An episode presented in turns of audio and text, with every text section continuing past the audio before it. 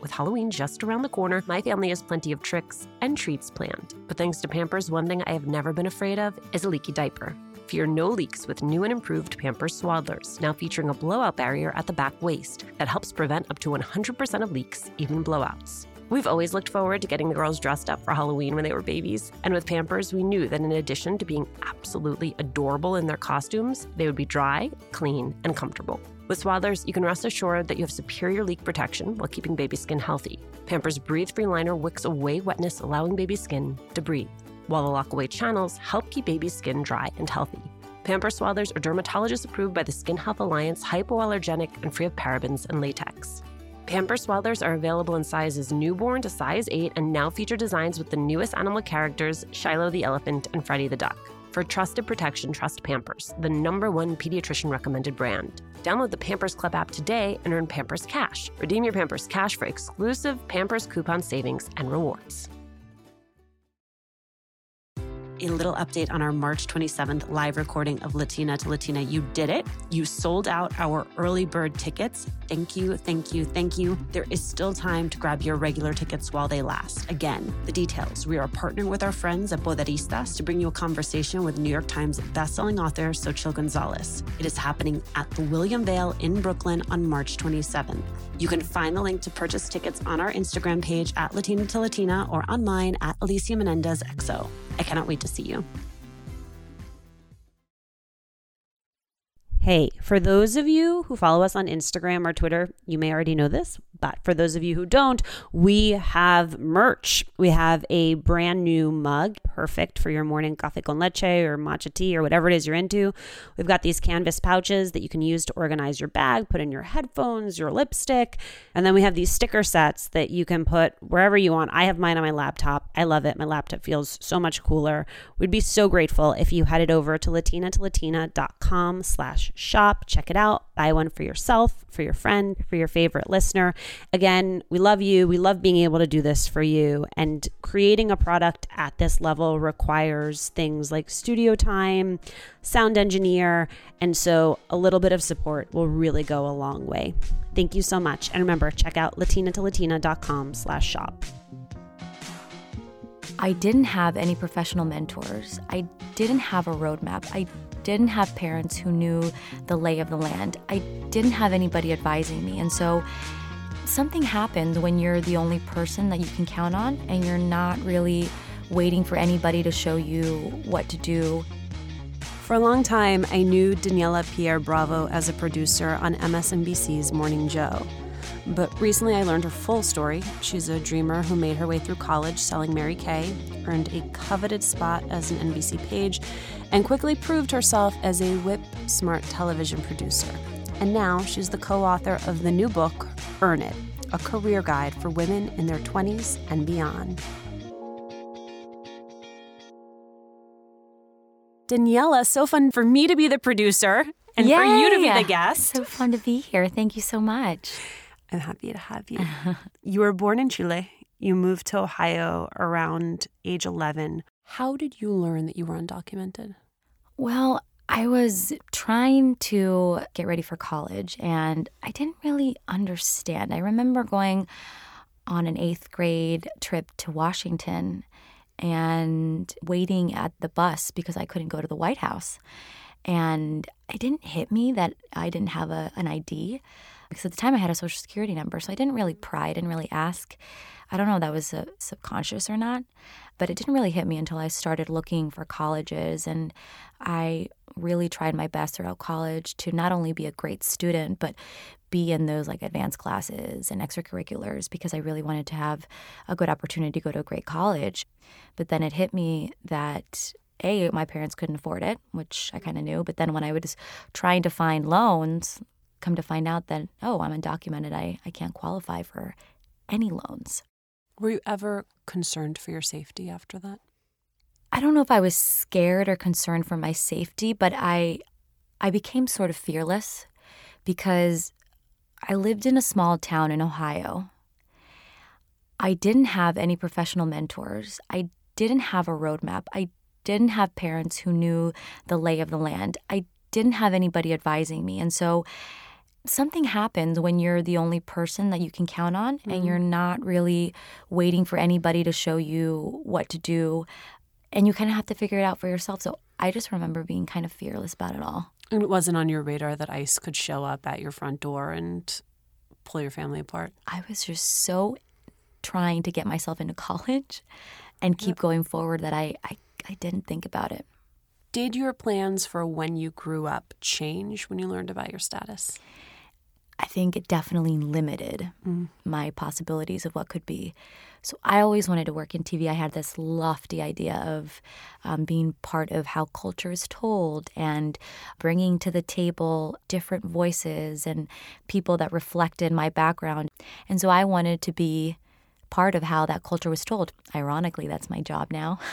but at the time, I realized that I didn't have a way to do that. It was kind of a nearly impossible plan. So I thought, well, I'm going to go to college, try to take it one step at a time, and I'll go to law school because that's the only way that I can keep going in my education and I won't have to find a job. So I was just really trying to take it one step at a time.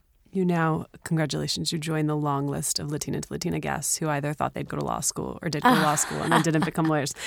You go to college in state in Ohio. Mm-hmm. Most students have a work study job, but you did something very different to get through Miami University. Well, I wish I could have a job at school. Like, I, I wish I had the opportunity to work legally. Mm-hmm. I would have loved that. But I found out that that wasn't an option for me and I would have to get creative. I mean, really creative about my options because I ended up scouring the internet every night. This was like a ritual. As soon as I found out I was undocumented, even when I was in college, every night I would scour the internet for private scholarships, for writing contests, for Craigslist jobs, like whether it was, you know, bussing tables short time or working at bars as a barback. And, you know, Mary Kay was something that came to the table when I was 18 years old. I learned that you could be your own boss. And I thought, well, if nobody would hire me, I'll hire myself. And what's interesting is that I had to take a semester off school to really build that business mm. because at the time I had a social security number. So I, I, I was able to use that. And I was hiring women around rural Ohio and learning on YouTube Accounting 101 and teaching them all these different ways to build their business. And I was in the shadows at the time, so nobody knew what was really going on. You're the first person in your family to go to an American college. Mm-hmm. What were you expecting when you moved into that dorm? What was I not expecting? I was just so excited to experience it all. You know, I, I, my parents were so out of the loop in terms of what a college dorm was and the whole process was. Like I came in, I kid you not, with a cardboard box with like canned food. Yes. and no decorations, no nothing. And I found here that in the US, having a dorm is like a pretty big deal when it comes to like finding comfy and cute things to put around. And, you know, I, I barely brought anything else other than like those canned good products. And this $99 or $49.99, I remember, Walmart buy from Mary Kay. It was like this plastic container with a little lock to put all my Mary Kay products. So honestly, my dorm room was just covered in Mary Kay products because that was my lifeline. That was my lifeline. As you unpacked your things, looked around, what did you think and feel about your surroundings and about the other people you're going to school with? I was so hopeful. I remember forgetting that I was undocumented and forgetting about all of sort of the difficulties on getting myself to college and all the the reasons why I wouldn't succeed. And I had for the first time hope because I thought, well, if I can make it into college year 1, it's only uphill from here, but there's a lot of obstacles that came during those first year and second years of college that really almost impeded me from finishing, but like what? Well, the second year, you know, I was so excited. I had gotten into all my extracurriculars and I wanted to be in, in mock trial, which was like a number one nationally recognized organization. I told you I wasn't cool. um, I love you more and more. Keep talking. and um, this great business fraternity. And I was so excited. I had made lots of friends, like many people do the first year of, of college. And the summer before I came back as a sophomore, I never had enough money to go back to school for the entire semester. So I was always taking it one step at a time. And I remember having a, a couple of thousands of dollars. I think it was like $2,000 or something just to get me by for like the first couple of weeks of college that sophomore semester until I figured it out. I was on a delivery um, for Mary Kay and I ended up hitting a parked car. And obviously, in no situation to argue with the owner. Mm-hmm. I said, Give me your number. And the number was the amount of money that it took to go back to school. And so that was it. And it was a huge roadblock. And think about not having anybody tell you you can do it. This is going to get better. And even my mom, who is the rock, who's always like, there's always a way. I remember sitting at a Ray's parking lot and her and I just sobbing and holding each other because both of us truly felt that this could be the end of all the hard work. And I just remember crying and pounding the floor when I got home that night because there was no way forward at that point. And how did you make that way forward? It was interesting. Um, so I prayed and I went to bed.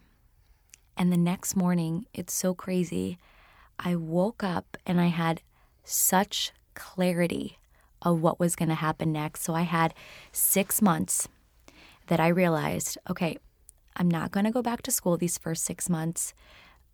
Let that be and work your butt off.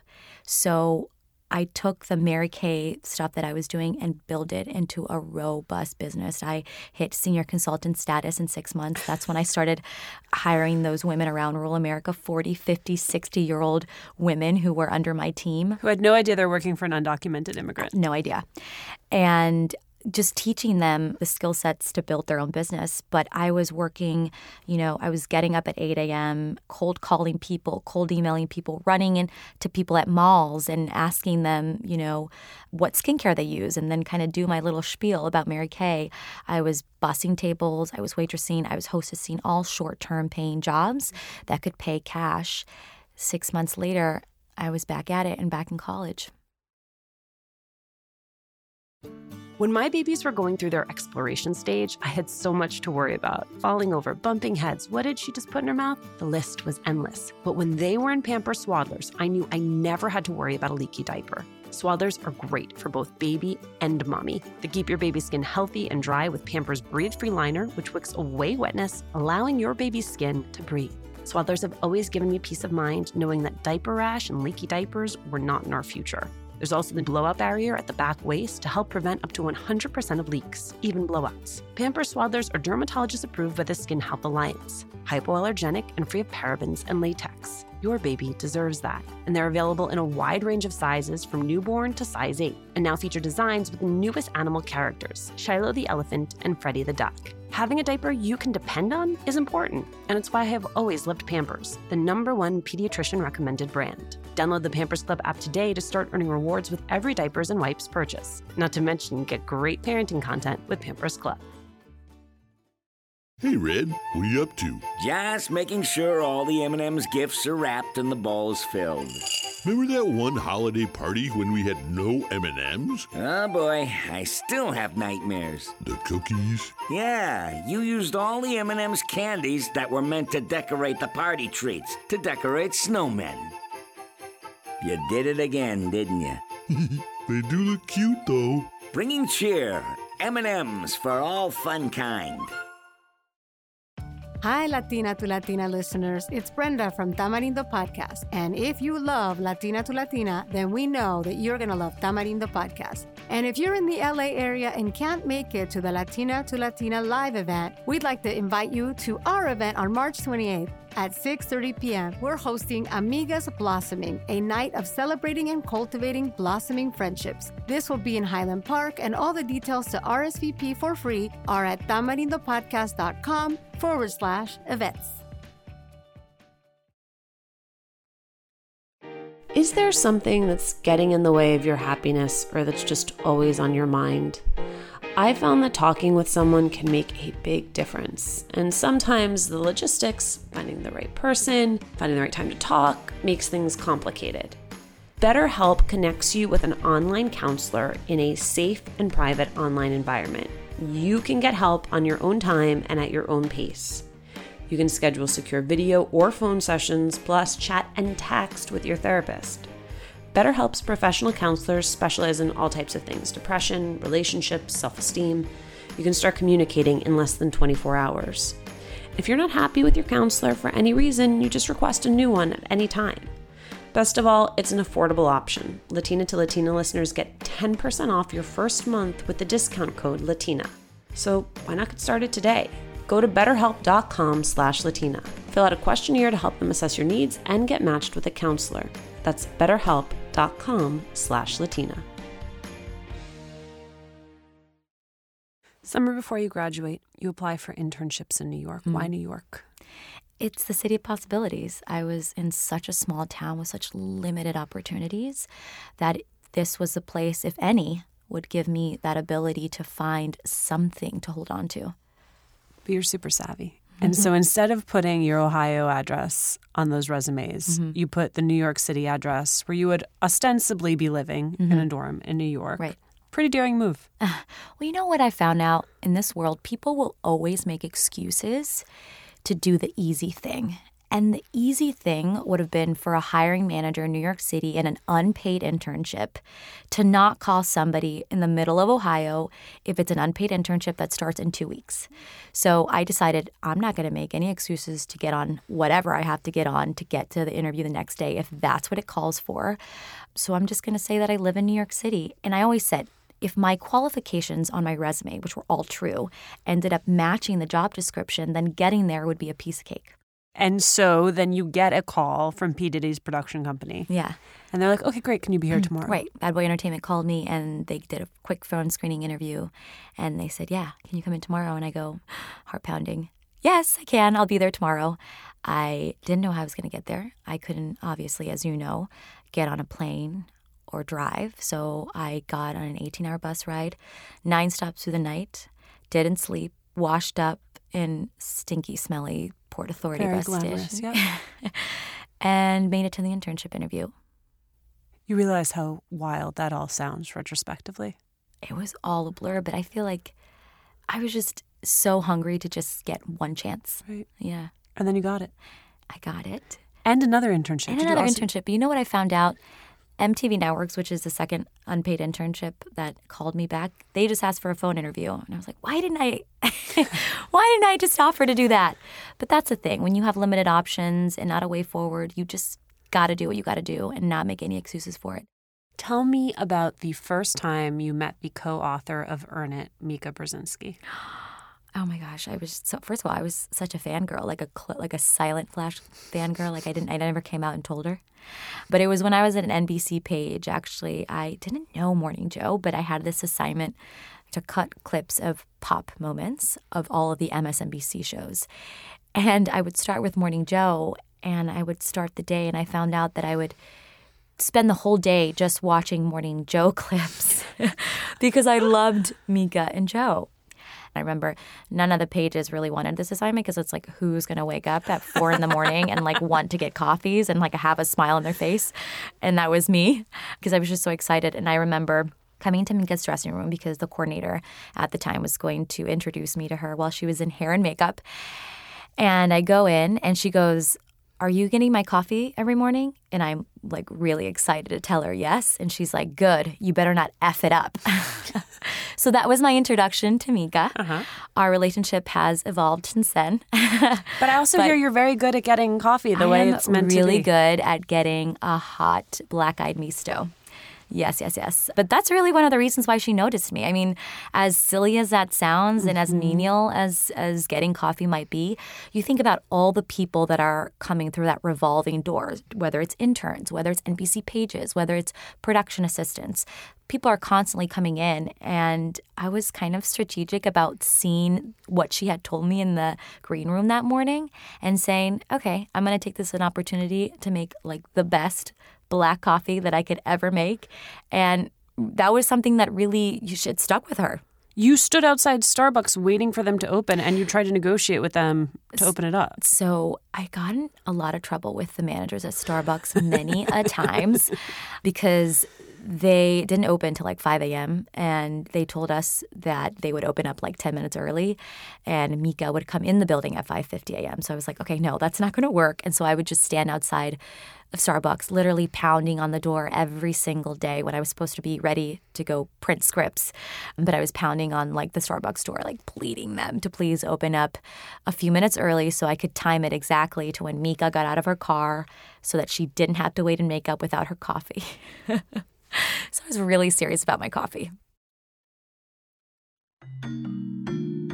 When to start a family is a really personal decision.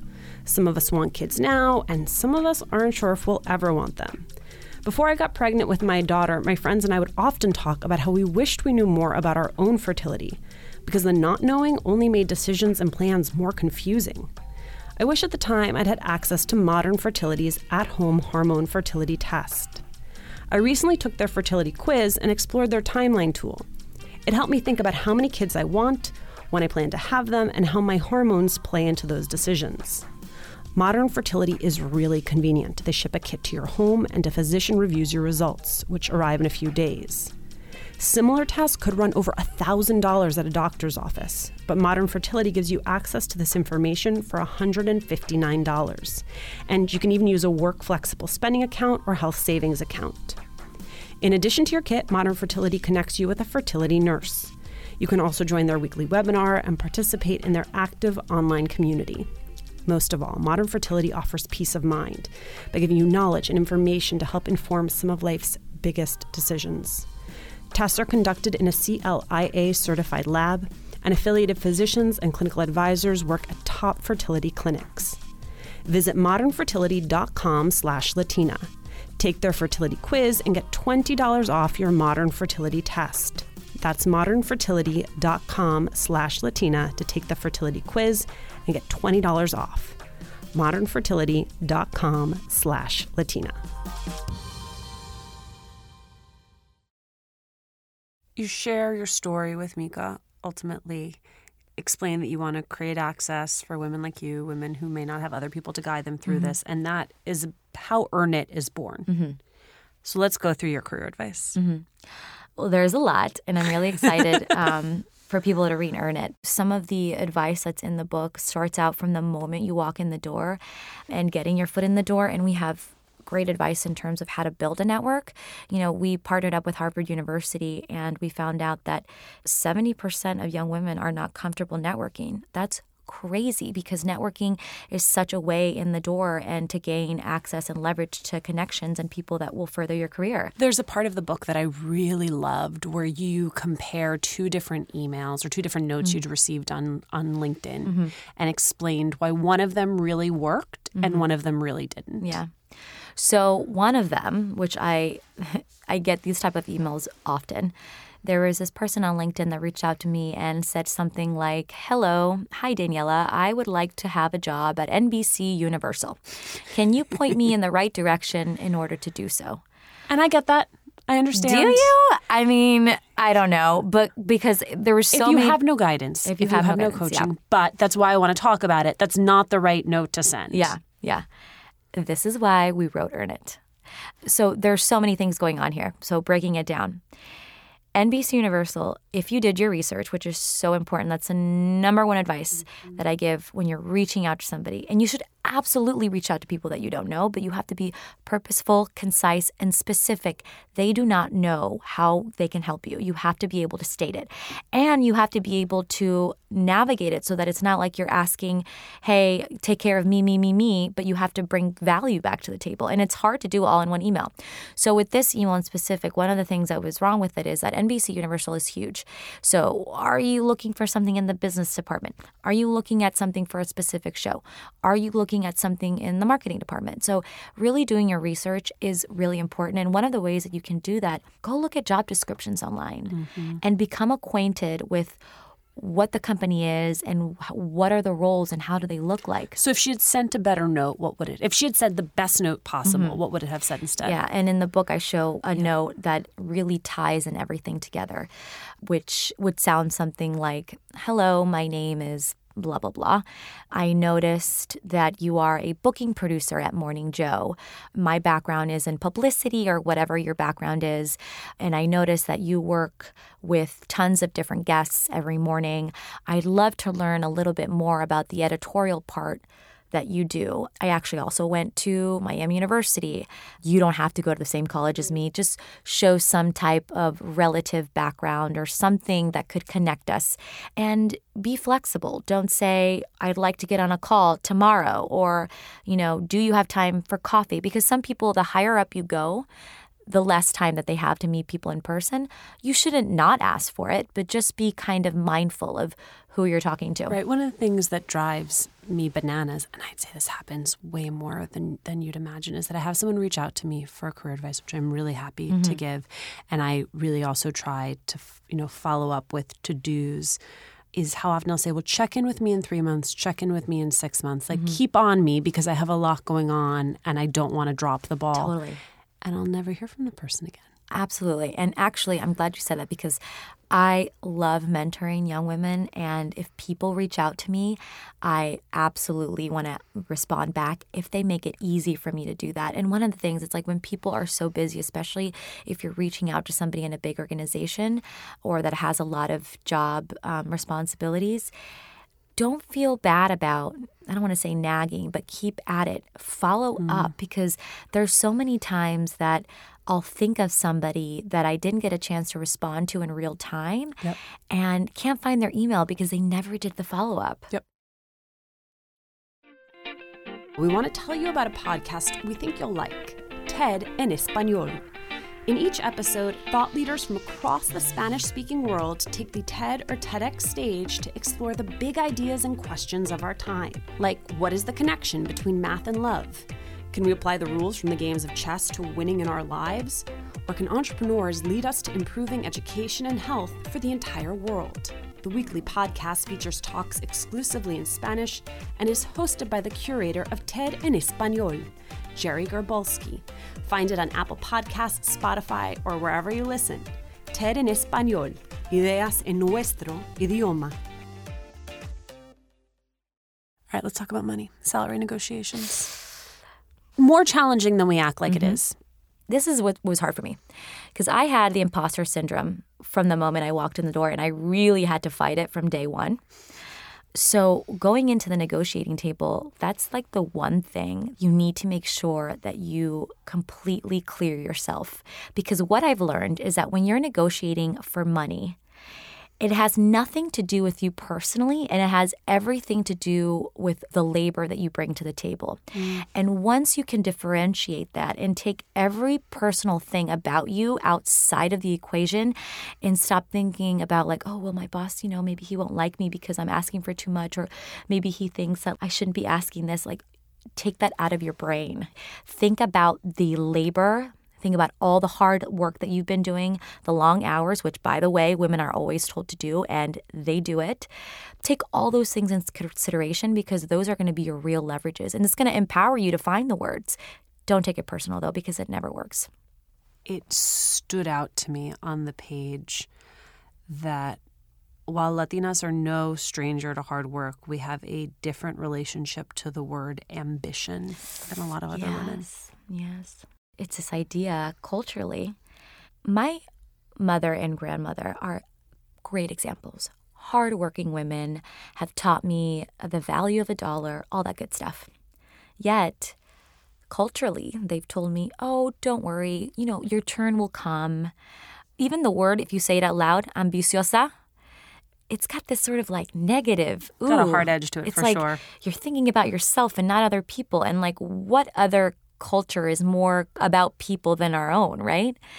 And so I think that being ambitious is not about alienating yourself and being this sort of like iconoclast that only cares about themselves, but it's all of the things that constitute getting to the top and ambition. And it's not only just working hard and you know, putting yourself out there, but it's being able to turn the corner and asking for advancement. Because, you know, one of the things that I've noticed with the women that we interviewed for the book is that women get into these roles where two and three years into the job, they're stuck with like administrative work and they're stuck with all of the things that men don't have to do, that all of a sudden they're climbing up the ladder because women have always been told that they need to work the long hours and do all the work, but they don't know when to raise their hand. And that is when ambition is really important. Right. So it powers you through. Do you think, though, for Latinas in particular, that some of it has to do with the patriarchal societies we come from? I mean, and this idea that ambition is somehow unfeminine? Mm-hmm. Well, I think, like, if we look at ambition, I can say all of the women in my life are hardworking and they really put their families first, but they don't embrace ambition the way that our generation does. And I think that we do come from an environment where machismo is a real thing. And generationally, that's changing. We did the Harvard research and we found out that 76% of young women, Caucasian women, are actually embracing the word ambition, but that number is a lot lower for women in the Latino community. So I think it has to do with, of course, this idea of machismo that has been so ingrained in our cultures. But I think our generation is getting a lot better of calling BS. So I love career advice. I'm a careerist. I've always wanted to know how to navigate my career. So I, I've read a lot of these books. I love them. I also worry that career advice writ large is a form of gaslighting, mm-hmm. that it it leans a little too heavily on this idea that you can change all of your circumstances mm-hmm. or that if women just approach things differently that somehow that will compensate for all of the structural issues that underlie this like equal pay right? right like i would never want someone to walk away from your book thinking well if i just negotiated harder then i could close the pay gap right and there are certain things that are left up to corporations and institutions to fix because equal pay is much broader than just one person. Mm-hmm. But I mm-hmm. do think that there are parts of the equations that women can control. And I think that the beauty of this book is that we don't just talk about negotiating and asking for what you're worth when you're at the negotiating table, we talk about all of the things that need to happen before then right. to build that advocating power because that's really what's going to set the tone of difference um, when you get to the negotiating table. Because it's really, if you haven't done certain things like consistently raise your hand or consistently ask for more from the beginning of your careers, it's kind of too late when you get to the negotiating table. Yeah. You've got to build real, raw data. 2012 the day Obama made his DACA announcement. Where were you? Wow. Yeah. I was in my internship that was unpaid at Bad Boy Entertainment. I was sitting at my desk and we didn't have TVs because I was stuck in a cubicle. But I remember getting a text message from a family member and telling me to turn on the TV. And I remember just being aghast with like so much emotion because I, you know, obviously scrolled through the internet and there it was President Obama executive action on deferred action. And it was so life changing. I felt like I needed to get out of there and like do a happy dance. but I couldn't tell anybody. I was still in the shadows until DACA came out. And so it was just a moment of complete, complete gratitude above everything else and so much emotion and so much like looking at the future and saying there are so many possibilities. No matter how many difficulties I had, no matter how many obstacles or closed doors, not only at the moment that I had, but that could be, I was yeah. so filled with optimism. And the day it was revoked? I was in Chile. Yeah. I had a very sick family member and I had advanced parole, and I was taking care of somebody that was really sick. And I didn't know what I was going to do. I didn't know if I could go back into the country. Can you imagine? I had built this career up. I was in the middle of book writing. And I ended up consulting with a lawyer while I was away I think all of us were in kind of a frenzy, whether you were out of the country or in the country. We didn't know what was going to happen. And I ended up being one of the first DACA recipients to come back to JFK, and they didn't know what to do with me. Meaning what? TSA came and got you? TSA, TSA, because you know you you go through the immigration line, and because I'm a DACA recipient, you get brought into a room where you have to wait a little bit because it's kind of an extra inspection, and they didn't know what to do with me. One TSA agent mm, told me, "I don't think this is going to work. They they DACA's done."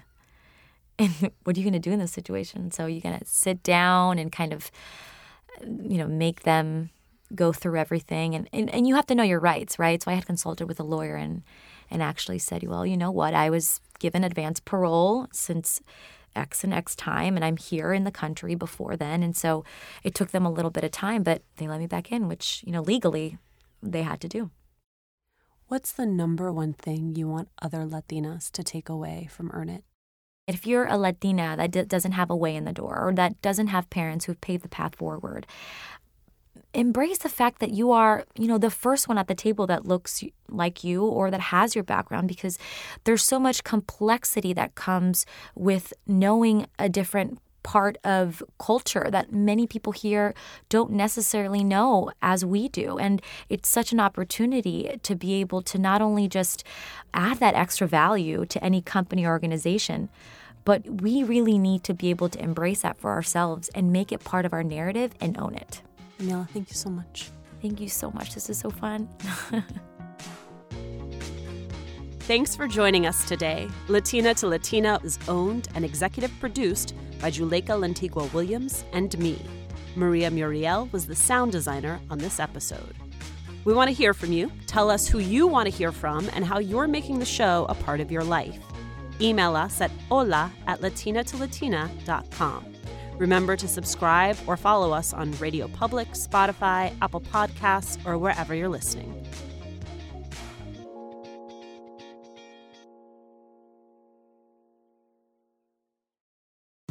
A little update on our March 27th live recording of Latina to Latina. You did it. You sold out our early bird tickets. Thank you, thank you, thank you. There is still time to grab your regular tickets while they last. Again, the details. We are partnering with our friends at Poderistas to bring you a conversation with New York Times bestselling author Xochitl Gonzalez. It is happening at the William Vale in Brooklyn on March 27th.